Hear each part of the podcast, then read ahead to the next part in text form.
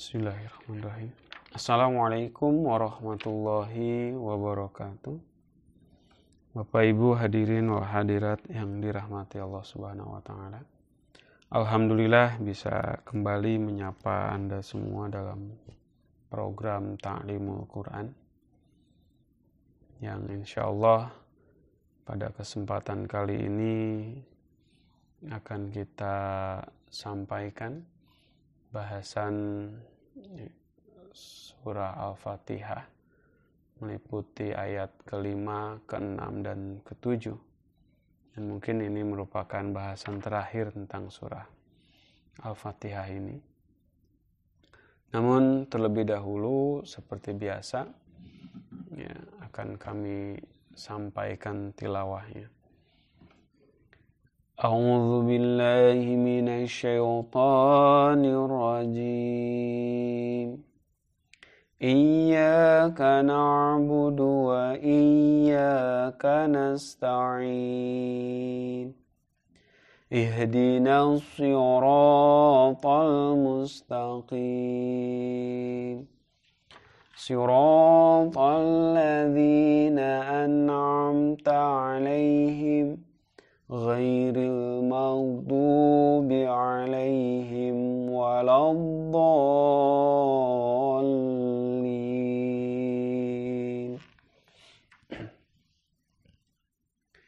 Iyaka hanya kepada engkau na'budu kami menyembah wa iyaka dan hanya kepada engkau nasta'in kami mohon pertolongan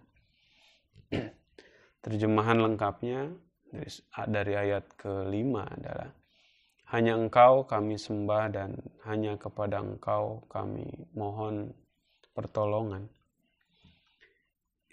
Ibadah sebagaimana disebutkan dalam ayat ini, nak budu, ya, berarti bahwa merendahkan diri, penyerahan diri, ketaatan, dan berbakti sepenuhnya Ibadah juga mengandung arti iman kepada tauhid ilahi dan pernyataan iman itu kemudian ditunjukkan melalui amal perbuatan. Selain itu, ibadah juga memiliki arti penerimaan kesan atau cap dari sesuatu. Sehingga dalam arti ini ibadah akan bermakna bahwa menerima kesan atau cap dari sifat-sifat ilahi dan meresapkan serta mencerminkan sifat-sifat itu dalam dirinya sendiri. Melihat kepada pemaknaan tersebut, maka seorang abid sejati, seorang yang melakukan ibadah sejati, adalah ia yang tidak hanya secara zahir tekun dalam melakukan ritual ibadah, tetapi ia juga mampu menampilkan dalam sikap, dalam perilaku atau kepribadiannya ya, sifat-sifat yang baik. Misal dalam hal sholat, banyak sekali hikmah yang dapat kita ambil dari sholat. Mulai dari kepatuhan, ketundukan kepada Allah dan juga pengagungan atas segala kemahaluhurannya. Sehingga seorang abid ya, akan menyadari keadaan dirinya yang demikian rendah lagi lemah. Dan kondisi itu, ya, maka ia tidak mungkin akan melakukan kecongkakan atau kesombongan kepada makhluk Allah lainnya. Dan kata-kata hanya engkau kami sembah ya, dalam ayat ini telah ditempatkan sebelum kata-kata hanya kepada engkau kami mohon pertolongan. Hal tersebut dimaksudkan untuk menunjukkan bahwa sesudah orang mengetahui kebesaran sifat-sifat Tuhan, maka dorongan pertama yang timbul dalam hatinya ialah beribadah kepada Dia. Pikiran untuk memohon pertolongan Tuhan datang sesudah adanya dorongan untuk beribadah. Jadi orang ingin beribadah kepada Tuhan, tapi ia menyadari bahwa untuk berbuat demikian pun, ia memerlukan pertolongan Tuhan. Dan lagi, pemakaian bentuk jama dalam ayat ini, ya, nak budu, nastain, ya, mengarahkan perhatian kita kepada pokok yang sangat penting. Pertama, bahwa manusia tidak hidup seorang diri di bumi ini melainkan ia merupakan bagian yang tak terpisahkan dari masyarakat di sekitarnya. Maka ia hendaknya berusaha jangan sampai berjalan sendiri tetapi harus menarik orang-orang lain juga bersama dia untuk melangkah di jalan Tuhan. Kemudian bahwa selama manusia tidak mengubah eh, lingkungannya, maka ia belum berada pada posisi yang aman. Ya karena memang fitrat seorang beriman ya harus uh, seperti magnet. Jadi di mana pun dia berada, orang lain ya dapat mengikuti tauladan dan juga eh, amal-amal uh, baik yang dia lakukan. Oleh karena itu maka uh, seorang yang beriman akan senantiasa memperhatikan suatu seruan dari Tuhan. Ud'u ila sabili rabbika. Ya. Bahwa serulah manusia kepada jalan Tuhan engkau. Nah, ini merupakan panggilan fitrat ya, dari bagi orang-orang yang beriman. Yang karena itu maka segala upayanya, segala ibadahnya tidak hanya akan dia lakukan secara mandiri, akan tapi juga akan senantiasa turut menyertakan orang-orang yang ada di sekitarnya juga untuk e, mengarah atau berjalan di atas petunjuk dan hidayah dari Tuhan. Kemudian layak dicatat pula bahwa dalam keempat ayat pertama Tuhan disebut sebagai orang ketiga. Tetapi dalam ayat ini, tiba-tiba dia dipanggil dalam bentuk orang kedua. Ya. Iya kak, hanya kepada engkau. Nak budu kami menyembah. Wa iya kak, dan hanya kepada engkau. Nastain kami memohon pertolongan. Hal ini disebabkan bahwa renungan atas keempat sifat ilahi yang disebutkan pada empat ayat sebelumnya membangkitkan dalam diri manusia atau dalam diri orang-orang yang beriman ya, keinginan yang begitu tak tertahankan untuk dapat melihat khaliknya dan begitu mendalam serta kuat hasratnya untuk mempersembahkan pengabdian sepenuh hatinya kepada Tuhan sehingga untuk memenuhi hasrat jiwanya itu bentuk orang ketiga yang dipakai pada keempat ayat sebelumnya telah diubah menjadi bentuk orang kedua dalam ayat ini. Kemudian ayat berikutnya, ayat ke-6, Ihdina siratal mustaqim. Ya. Ihdina tunjuki kami as jalan al-mustaqim yang lurus. Jadi terjemah lengkapnya adalah tunjukilah kami pada jalan yang lurus.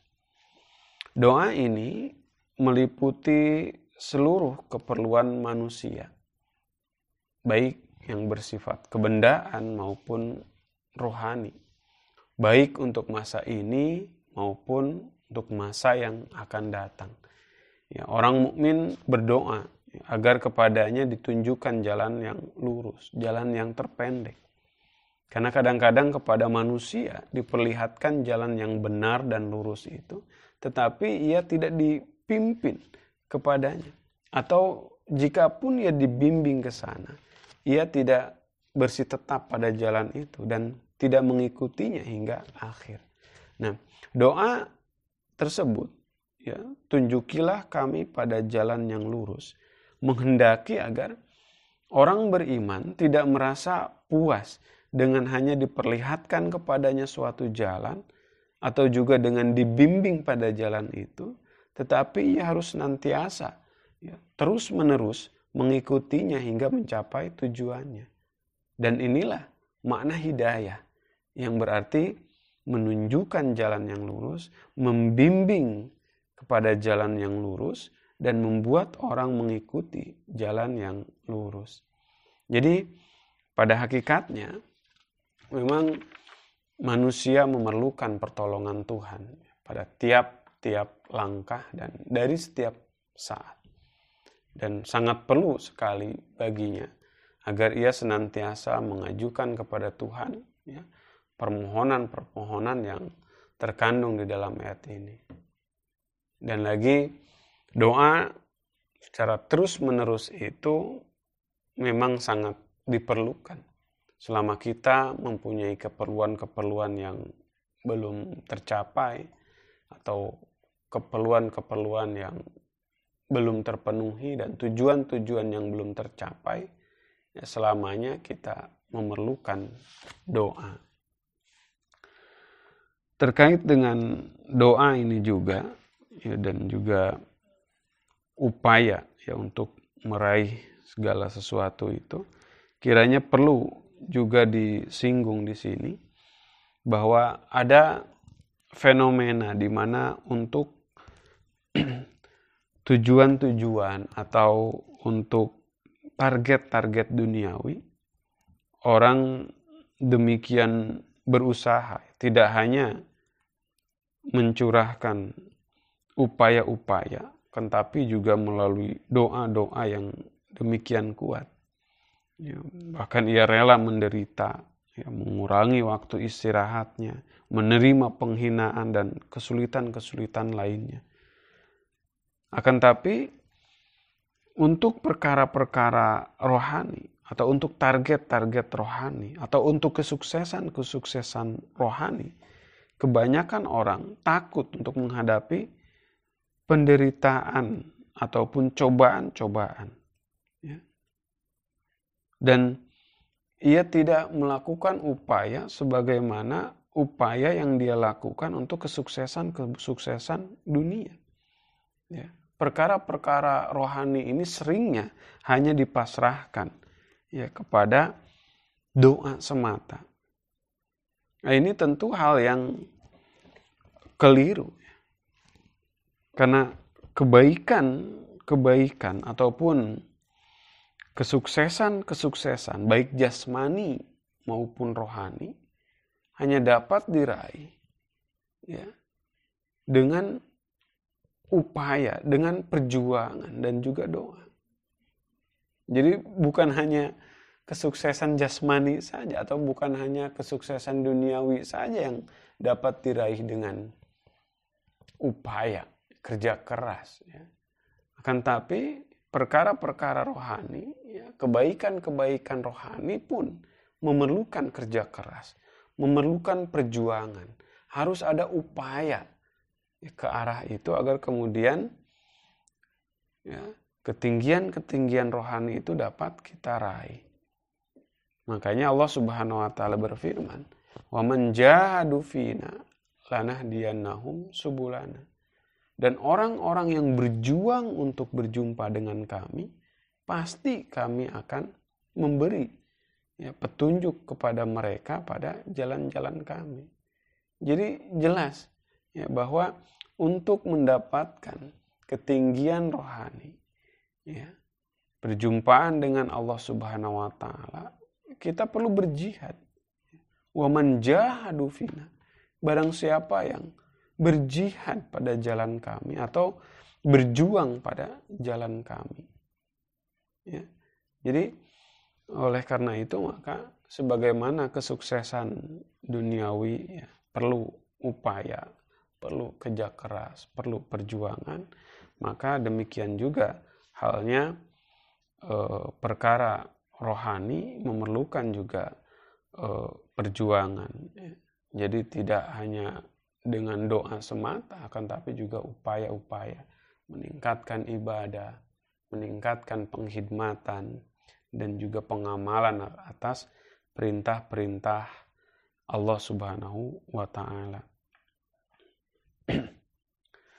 Selanjutnya adalah ayat ke-7. Surat al-ladzina an'amta alaihim ghairil maghdubi alaihim waladdallin. Surata jalan aladzina orang-orang yang an'amta telah engkau beri nikmat alaihim atas mereka ghairi bukan al-maghdubi mereka yang dimurkai alaihim atas mereka wala dan bukan dolin ya mereka yang sesat. Terjemahan lengkapnya adalah jalan orang-orang yang telah engkau beri nikmat atas mereka bukan atas mereka yang dimurkai dan bukan pula yang sesat. Jadi orang mukmin yang sejati ya tidak akan puas hanya dengan dipimpin kepada jalan yang lurus atau dengan melakukan beberapa amal saleh tertentu saja. Tetapi ia menempatkan tujuannya jauh lebih tinggi dan berusaha mencapai kedudukan saat Tuhan mulai menganugerahkan karunia-karunia istimewa kepada hamba-hambanya. Ia akan melihat kepada contoh-contoh karunia ilahi yang dianugerahkan kepada para pilihan Tuhan, lalu memperoleh dorongan semangat dari mereka. Ya.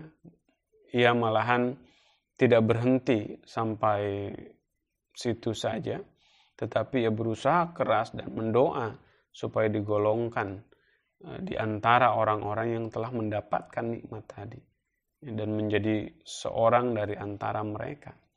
Orang-orang yang telah mendapatkan nikmat itu disebutkan dalam ayat lain di surah An-Nisa ayat 70 wa may yuti'illaha wa rasulahu wa may yuti'illaha wa rasula faulaika ma'al ladzina an'ama Allahu 'alaihim minan nabiyyina wasiddiqina wasyuhada'i wassalihin wa suna ulaika rafiqa.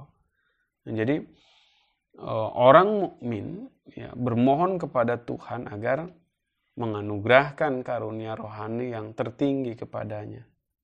Dan setelah melakukan upaya dan juga doa, kemudian ia akan menyerahkan hasilnya kepada Tuhan untuk menganugerahkan kepadanya karunia yang e, dianggapnya pantas ya, dan layak bagi orang mukmin itu menerimanya. Jadi mungkin demikian akhir uraian yang singkat tentang surah Al-Fatihah. Kita melihat di mana surah Al-Fatihah ini telah membuka satu tertib indah dari luasnya ilmu Al-Quran, ya, di mana terlebih dahulu kita diberikan jabaran tentang Allah Subhanahu wa taala sebagai satu-satunya zat yang layak disembah melalui sifat-sifatnya yang pokok. Dan dengan memahami itu kemudian hati setiap mukmin ya, hati setiap abid ditarik pada gairah penyembahan kepadanya. Kemudian ya dari itu akan lahir harapan-harapan pasti akan karunia dan juga nikmat-nikmat tak terhingga yang disediakan oleh Allah Subhanahu wa taala. Mungkin demikian yang dapat saya sampaikan. Wa akhiru dawana alhamdulillahi rabbil alamin. Wassalamualaikum warahmatullahi wabarakatuh.